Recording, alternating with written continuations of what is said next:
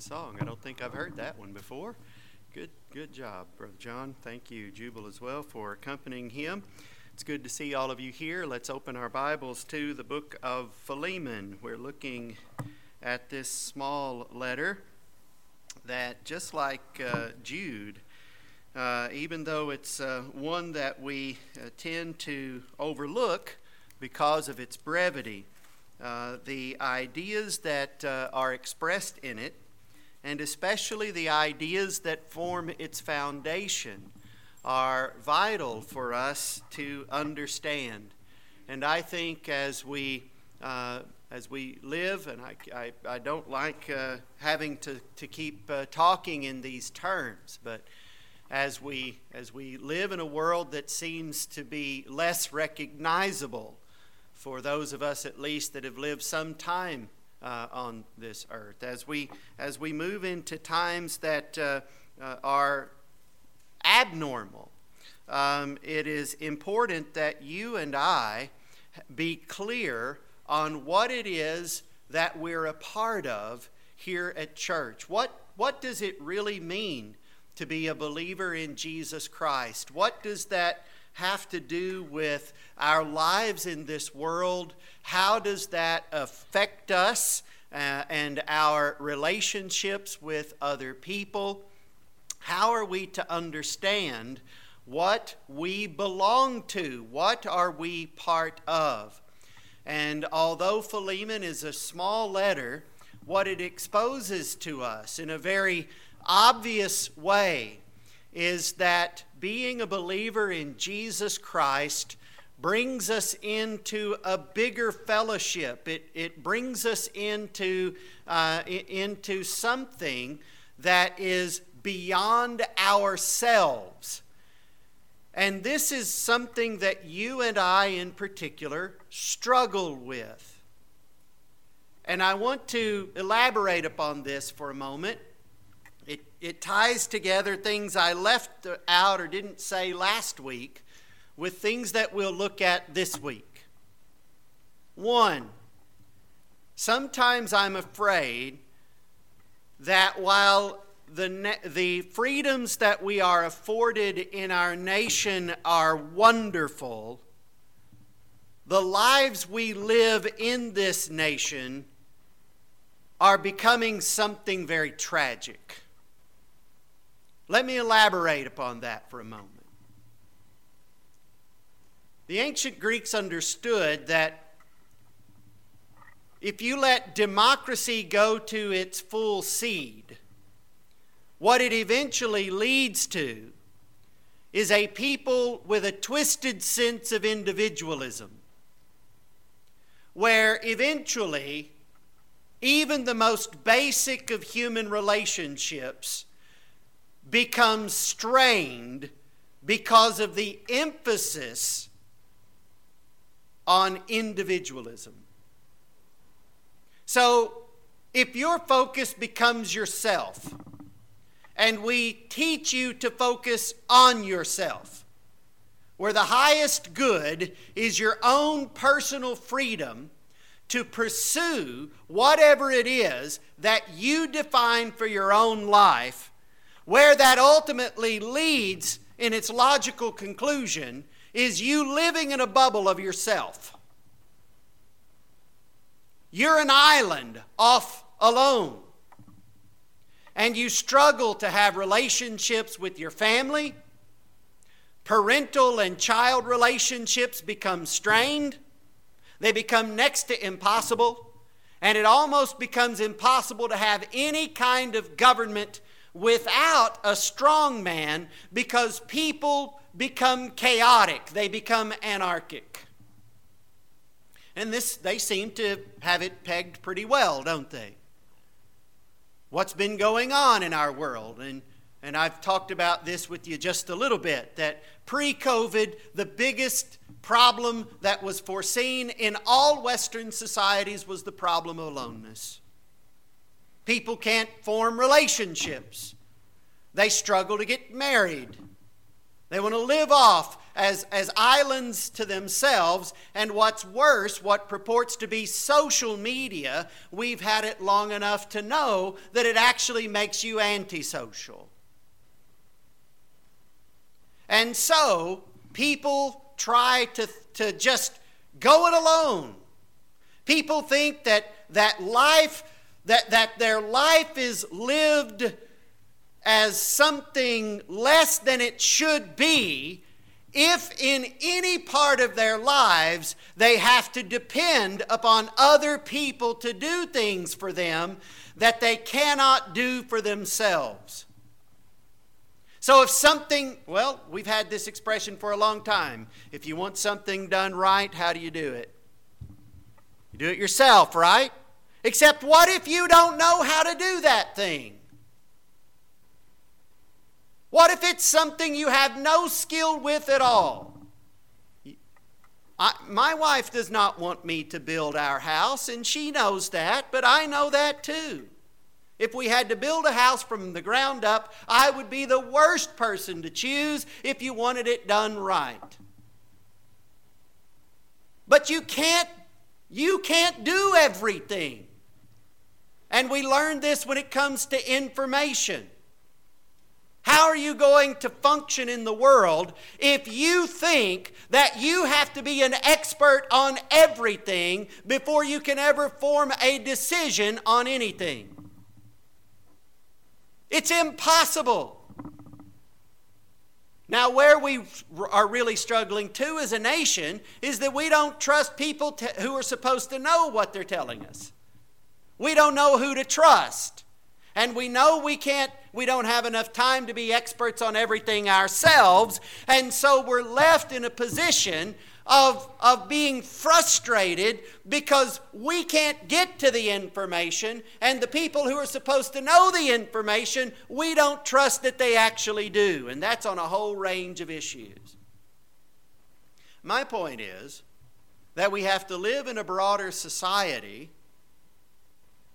and yet the very currents of our society make us want to just be little islands, to be off by ourselves, with our own little niches, with our own little things, with our own little bubbles of information, struggling frustratingly to make sense of the world by ourselves. And where this ultimately leads is, is the destruction of a life the destruction of a society because, one, we're not made to live like this, and two, since we're not made to live like this, it turns out we actually can't. And so, if we begin now building back in a biblical view for just a moment, and I hope you'll come this Wednesday night. I'll put a plug in for this because this Wednesday night we'll be studying God's creation of woman and of marriage, all of which kicks off in Genesis with God's own observation. It is not good that the man should be what? Alone. You're not made to live by yourself. You're not made to be an island unto yourself. We're made to be relational, first of all, relational with God, then relational in our marriage, relational with our children, and in the bigger societies that we create together. It is a corruption of the understanding of God's creation of man that we should try to live as islands unto ourselves. We're not made that way. Nor are we saved to live this way. And the key issue that I, that I hope to bring out in an encouraging way is that becoming a believer in Jesus Christ is supposed to open us up to fellowship with others who share our faith. It is supposed to instill in us the characteristic of God's love, the characteristic of trust and trustworthiness. So that rather than trying to isolate ourselves from everyone else, we become open to actually living the way God created us to live in the first place. To have relationships, meaningful, deep, shared relationships around truth with one another that stem from a mutual relationship with God. That's how we're meant to be. And Paul writes of this. In fact, we can't understand Philemon at all without this foundation. So here's the key thing I want to challenge you on this morning. Is Christianity just a system of religion that's between you and God alone? Or is it something bigger? Is it something bigger? All right, now let's look at what Paul has to say in verses 4, 5, and 6, actually 4, 5, 6, and 7 of Philemon, where he writes this I thank my God, making mention of thee always in my prayers, hearing of thy love and faith which you have toward the Lord Jesus and toward all saints, that the communication of your faith may become effectual by the acknowledging of every good thing which is in you in Christ Jesus. For we have great joy and consolation in your love, because the bowels of the saints are refreshed by thee, brother. Now, as Paul moves into the main body of the letter, he takes on a personal and very pastoral tone. But we have every reason to wonder that despite the depth of familiarity and relationship that is expressed by Paul, we have every reason to wonder if, if Paul ever actually personally met Philemon. That is, that, that Paul seems to have a deep bond with Philemon, even though they may never have met one another personally. Let me build that background with you for just a moment. Paul's letter to Philemon is tied directly to his letter to the Colossians. And it, it, it does, he does so with two names. We've already uh, heard one of those names. In verse 2 of Philemon, he mentions Archippus, our fellow soldier. And then the letter of Philemon itself will revolve around a runaway slave, apparently, that Philemon had, whose name was Onesimus. Onesimus, you can see him mentioned for the first time in verse 10, where he says, I beseech you for my son Onesimus. Now go with me to the book of Colossians for just a minute. The book of Colossians, chapter 4, and I want you to look at Colossians chapter 2 as well. But in Colossians 4 9 and Colossians 4 17, we meet Onesimus and Archippus. I want you to notice what he says about Onesimus in verse 9. With Onesimus, a faithful and beloved brother, what? What comes next? Who is one of you. They shall make known unto you all things which are done here. In verse 9 of Colossians 4, then, Paul refers to Onesimus as one of the Colossians. He belonged to that congregation. Then, in verse 17, the Colossians are to say to Archippus, Take heed to the ministry which you have received in the Lord, that you fulfill it. We have every reason to think that it's highly probable that the church at Colossae met in Paul uh, uh, in Philemon's home. And that Onesimus was a part of this congregation. Archippus is clearly a part of the congregation because in Philemon, the letter is addressed to Archippus as well as to Philemon. And then also, you'll remember, the letter is addressed, that is the letter of Philemon, to the church which is in your house. So it seems that the place where the church at Colossae met was in Philemon's home. Now, go back to Colossians chapter 2 if you're still there. Look at what he has to say about his encouragement of this congregation. He says, I want that you know what great conflict I have for you and for them at Laodicea, and as many as have not seen my face in the flesh. You see that? You've never seen me.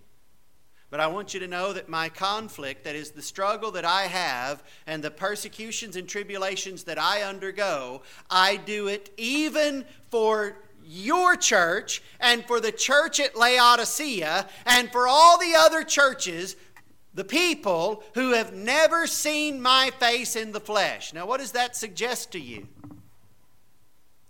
It suggests that the church at Colossae is a congregation of people that Paul has a relationship with, a very intimate one with, but that he has never been to. They've never seen each other. And yet, there's a bond that exists between them that is deep and where Paul, even though he wasn't responsible for starting the church, and even though they've never seen each other face to face, Paul is concerned about the growing love, the need for, for love to grow amongst this congregation. He's concerned about their faithfulness, their obedience, their spiritual growth. He is very intimately concerned about this congregation and he still has a pastoral sense of his relationship with them. So notice that you can make the case that as Paul now addresses Philemon personally, because he switches to the singular in verse 4, that as he thanks God for him, he's thanking God for someone he's never personally met. It doesn't, the relationship between Paul and Philemon doesn't depend upon their physically seeing each other. It, it depends upon and it is rooted in their shared faith in Christ. It is a transcendent relationship that goes beyond Paul's personal circumstances, Paul's physical location and whether or not he and Philemon actually know each other. And yet the bonds are there. The deep concern is there. The love is there. The desire to see him grow is there. Even though Paul may never have met him personally.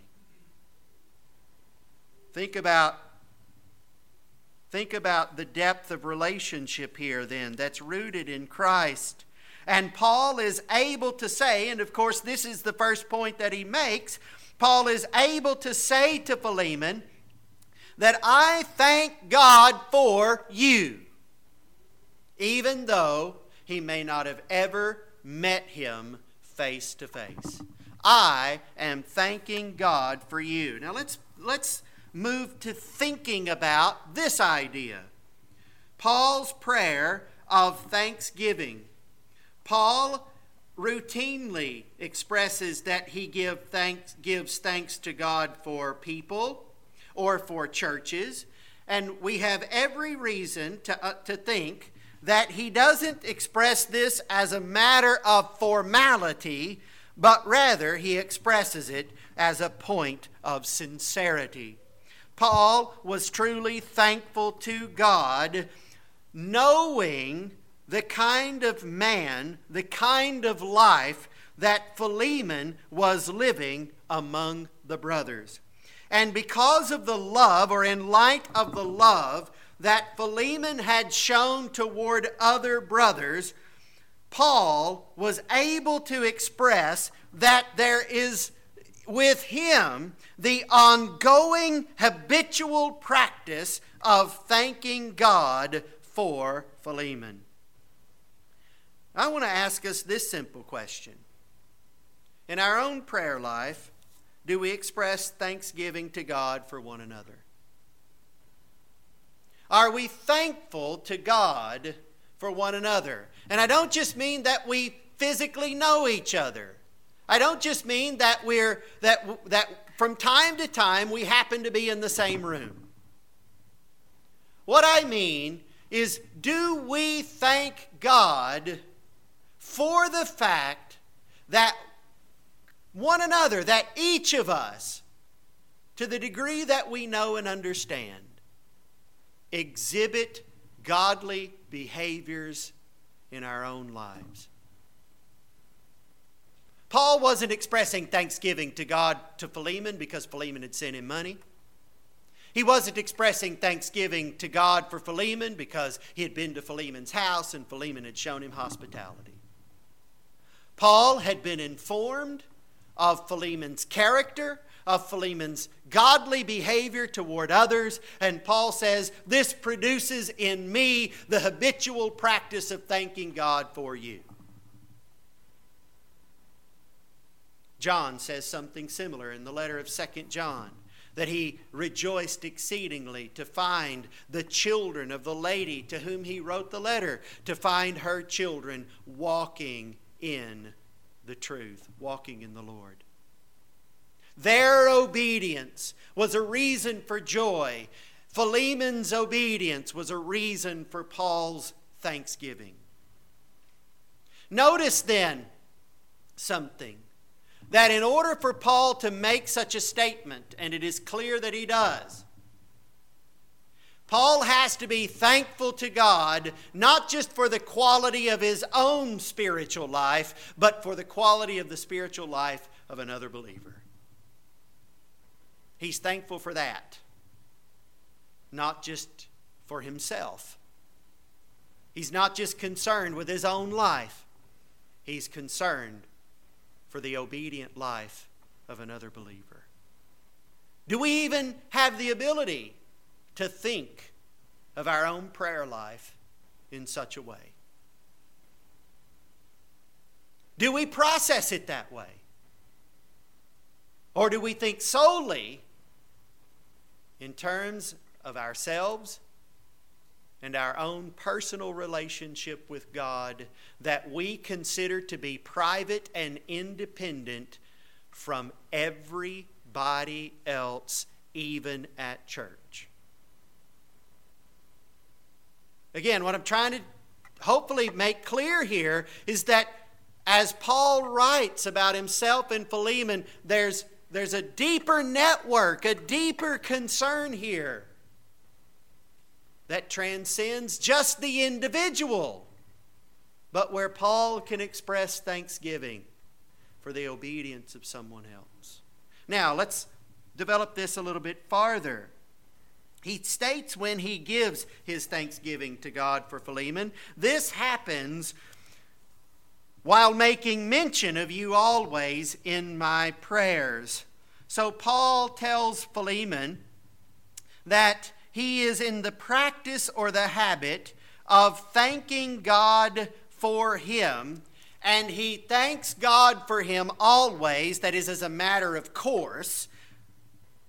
He does so when Paul makes a, a mention of him in his prayers, or the thanksgiving to God is accompanied with Paul making some remembrance of Philemon in Paul's prayers. So when he goes to God and when he offers his prayers to God, part of Paul's, what we would call Paul's prayer life, includes the habit of thanking God for Philemon and making some mention of Philemon in his prayers. And you say, well, doesn't it stand to reason that if Paul is going to thank God for Philemon, that he would have to mention Philemon in his prayers? Yes, there is that part. But as I hope to show you in just a minute, Paul isn't just expressing thanksgiving to God for Philemon, he is also praying for Philemon's continued spiritual growth. And so his making mention of Philemon isn't just, okay, I want to pray thanking you for Philemon. I check that off my list. No, Paul is deeply concerned about Philemon's spiritual formation. And he, while he is thankful for what he knows, he wants to see Philemon continue to grow. Keep that in mind. All right, now, the cause or the reason of Paul's thanksgiving, and there's, there's something going on here linguistically that I won't deal with. But in the first part of verse 5, Paul expresses or explains the conditions under which or that have motivated him to express thanksgiving to God. You say, why is Paul thankful? He says, I thank, I thank God always, making mention you in my prayers. Well, why is he thankful? What has, what has become the foundation for thanksgiving? Verse 5 explains this. Hearing of your love and faith which you have toward the Lord Jesus Christ and toward all saints. So, the reason that Paul is thankful to God is that he has heard news about Philemon. And what he has heard of Philemon is he has heard of his love and faith. That love and faith are directed toward two individuals. Or actually, the love and faith are directed toward two individuals, and then they are expressed upon another group of individuals, or unto another group of individuals.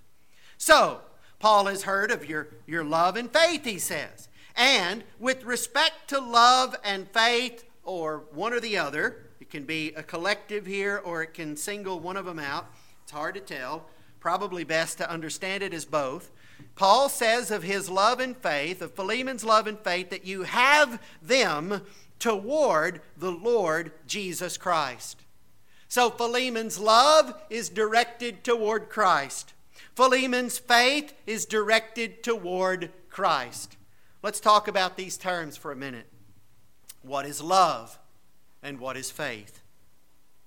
Now, let me just tell a little backstory here for just a second, or just to elaborate. I want you to understand the rationale. I've, I've always tried to be very careful, but even more so in the last year or so, to make sure that when we come across terms we use all the time, to take the time to define them. Because one of the problems that can arise is that we use terms that we assume we all know what they mean, but in reality, we're not really clear on what they mean. And I want us to be clear on the terms that the Bible uses so that we can understand what is this thing that that Christ has shown toward us, and that God has shown toward us, and that we show toward Christ. What is it? So let's start with love. What is love? Now, with both terms for just a moment, here's something rather interesting. Neither love or faith are mere states of mind. They're not attitudes. Neither are they feelings. They may be expressed in feelings, but these words do not pertain to just the, the, the mental state you hold at any given time where you're able to conjure up emotionally and mentally and convince yourself that, yes, indeed, I love Christ, or yes, indeed, I trust Him. Both love and, and faith are, though, the result of mental processes, and more specifically, they are the result of knowledge of the truth. That is, they're based upon information. So let's start with love. What is love? Love, this particular word, is agape in Greek. And what it refers to is the valuing of someone else more than yourself. That's all it refers to. God demonstrated his love toward us. And only in God is this unique, where God, of course, selflessly acted on our behalf, but he also did so for the purpose of demonstrating something about himself. But the other thing you need to know about love is this love always gets demonstrated through action, through behavior. And specifically, in the context of being a believer, love for Christ, love directed toward Christ, results in a life lived in obedience to Him. You cannot separate the two. In fact, we have a whole book, First John, dedicated to making this point. You claim that you love God. The proof in the pudding, to use our expression, is in the answer to this question Do you live as a matter of consistency in obedience to God? You claim to love Him, there will be evidence of love for Him in the actual lifestyle being lived in obedience to Him. Now, that sounds very simple, doesn't it? Love toward one another in the context of Christianity, which, of course, Paul expresses as well about Philemon. Love toward one another is simply this you and I obey Christ together. So that we each benefit from our mutual obedience. So, by this shall all men know that you are my disciples if you have what? Love one to, toward one another. How do we show love? Well, also according to 1 John, we show love by, quote unquote, keeping his commandments. That is, living in obedience to Christ. You live in obedience to Christ. I live in obedience to Christ. We demonstrate our love for him and we demonstrate our love for one another. When one of us steps outside of those bounds, or when one of us leaves the faith, we have every question to, we have every reason to question did they love Christ and did they love me? Mutual obedience. Obedience. So, love for Christ is not just a state of mind about Christ, it's not just feelings about Christ. Do you love Christ to such a degree that you give up your identity and you commit your life to live in obedience to Him? Even if it means negative consequences in this life for you. Secondly, it's not just love, but it's faith, and that faith is directed toward Jesus Christ. Now, what is faith? Faith, a better word for it, is trust. Trust directed toward Christ. And there's two sides of trust. In fact, I'm reading a book on this right now in an ancient context. But there's always two sides of trust. I hopefully have expressed this clearly to you over the years because this book is only confirming things that I've thought for a long time. There has to be two sides to trust. One there has to be evidence that the object of your trust is trustworthy. Jesus Christ is the object of our trust.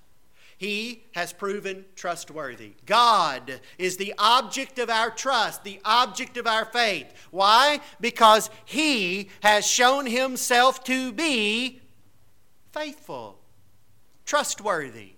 We know what he says is true. We know that he doesn't lie to us. We know that he fulfills his promises. He has demonstrated with evidence over the full existence of the human race. God has from time to time interjected himself into human events to demonstrate that he alone is our creator. God has informed us of these actions in his word. We know that we can take him at his word. God has shown himself to be completely trustworthy, and therefore he is worthy of our faith. He's worthy of us to trust him.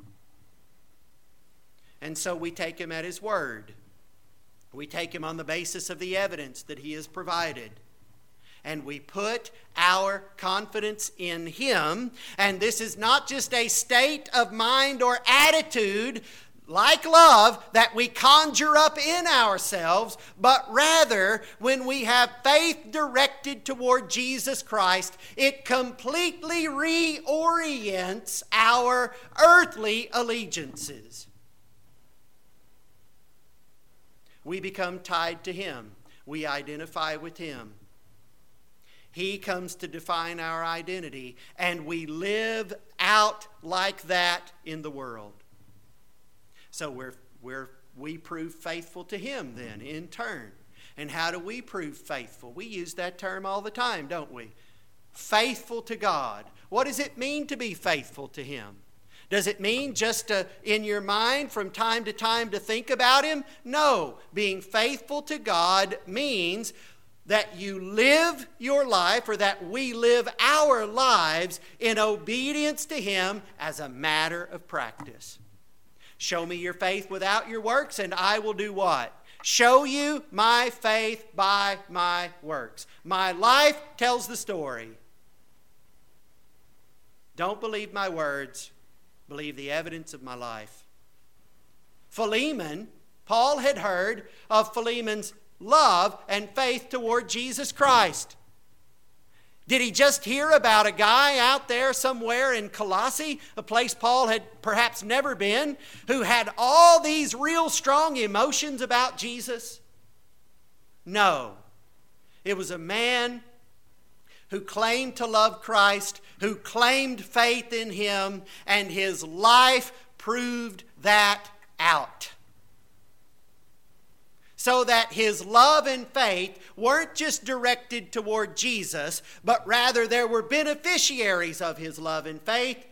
His love and faith were directed toward all the saints.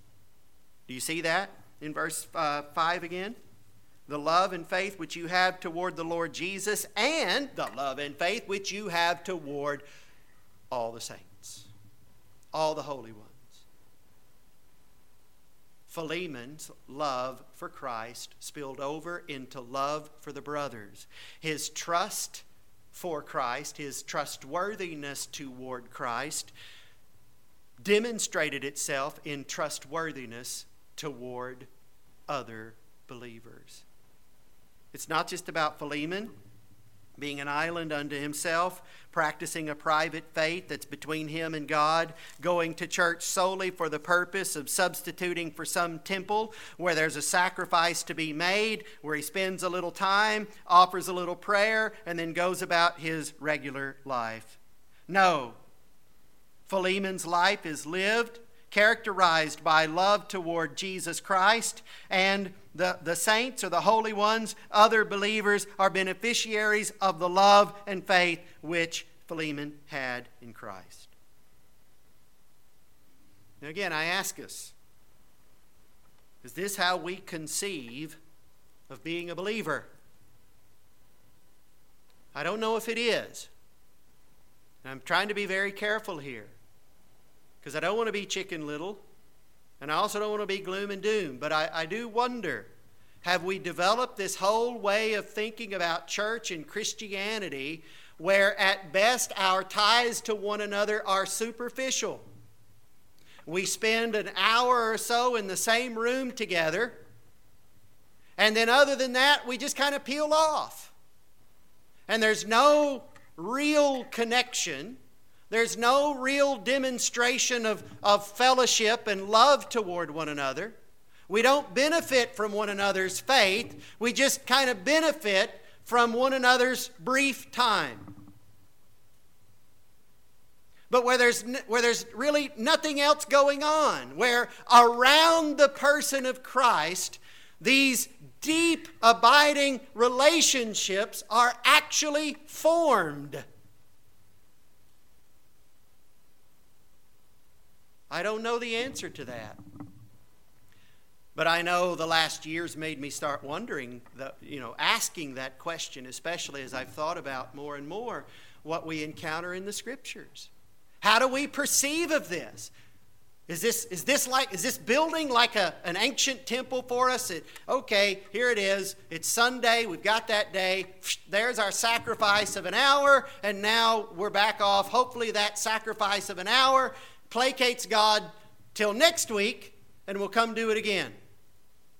And then we don't really, right? Our, our uh, we're, we're not doing anything mutually in the sense of growing together, of developing a bond around Christ together, of deep love together?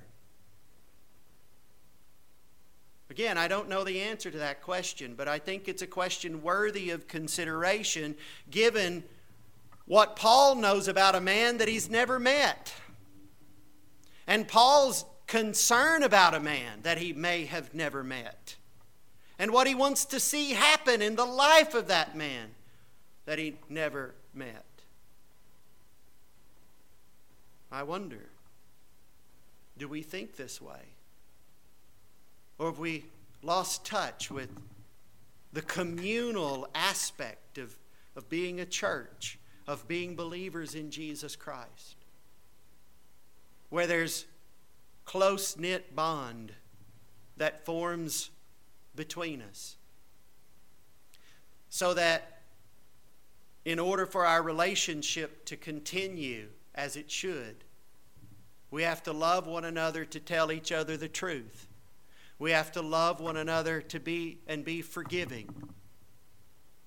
We have to love one another and, and have deep enough bond with each other that for someone to leave the church, to leave the faith, for, for someone to step outside the, the proper way of living as a believer it hurts us all.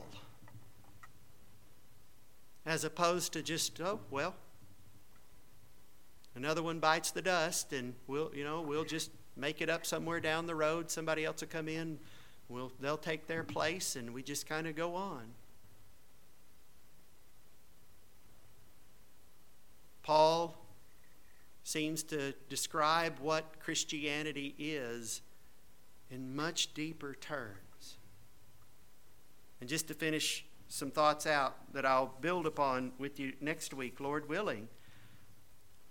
When Paul says that he makes mention of Philemon in his prayers, look at what he says he does.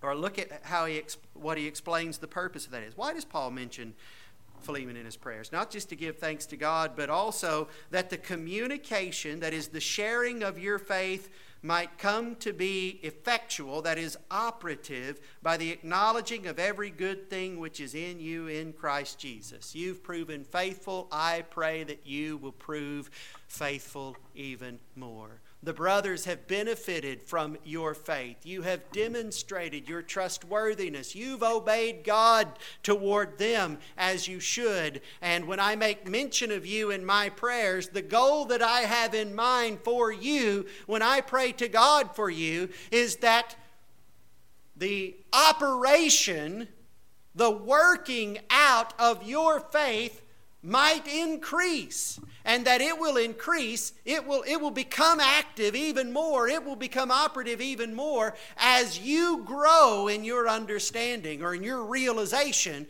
of all the good things that are us in us or among us in Christ. And inherent in, in that is two things very quickly. One paul's praying for philemon's spiritual growth.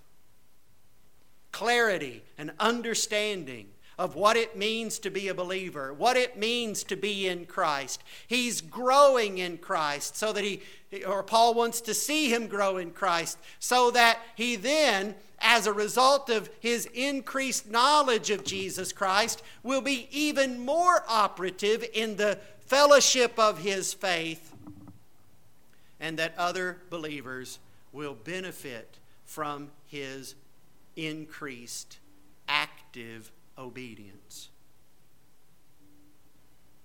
That's what Paul prays for.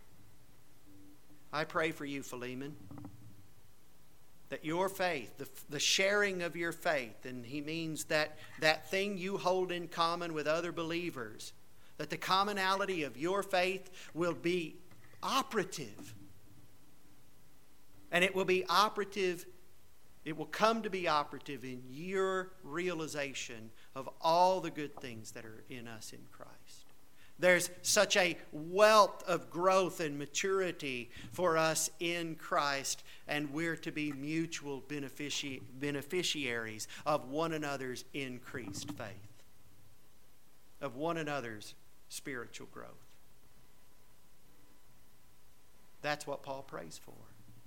So let me ask you do you, do you pray for expressing thanksgiving for one another? Do we do that? Do we pray for one another's spiritual growth and maturity so that the bond of faith between us will be even more operative? That we will mutually and therefore together know Christ with greater clarity and obey Him together, creating a unity between us that rests not in our own personalities, nor in the sharing merely of a common building, but that is founded upon mutual conviction about Jesus and clear knowledge of Him. I hope that's the kind of church that we're becoming. I can tell you this for sure. It is the kind of church that I pray for us to be. And I hope that you will pray for us to be this kind of church or this kind of people as well. Because if we are this kind of people who follow Paul's example and who see our ties together with such depth, we will be the kind of church that we need to be to be faithful to God in the time that we live. And that is our responsibility. So let's grow together. Let's grow in our love for Christ and in our love for one another. Let's grow in our knowledge of Him so that our mutual faith and the bond between us will strengthen. Thank you very much for being here. Let's stand together. I do invite you to be with us in our evening service uh, tonight at 7 p.m., also our service at 7 p.m. on Wednesday night. Our Father in heaven, we thank you so much for the goodness that you have shown us in Christ Jesus. We thank you for this opportunity to be together as your congregation. And we thank you, Lord, for the knowledge of all that you have done for us in Jesus Christ. Lord, help us to learn what that means, to learn the significance of the death of Christ, and help us to grow together in our knowledge of, of you through learning of His character and nature. Father, we pray that we would exhibit your characteristics more and more toward one another, that we would be a, a loving people, concerned for one another, praying for one another expressing our love and obedience together. Father, we pray that we would be found faithful to you and that others would see in our church and through our mutual growth a congregation who stands out as a light in the darkness. And Father, we pray that we would be faithful to preach the message of the resurrection of Jesus. And we pray for the salvation of others who have not yet come to realize that they are sinners, condemned before you, apart from the grace and love that you have bestowed upon us through the crucifixion and resurrection of Jesus. Father, help us to be a people eagerly awaiting the return of Jesus. And as we await his return, we pray that we would be found faithful, that we would glorify you that we would encourage one another. And Father, we pray that you would be pleased with our church. We ask now your protection as we go to our homes. It's in Jesus' name that we pray. Amen.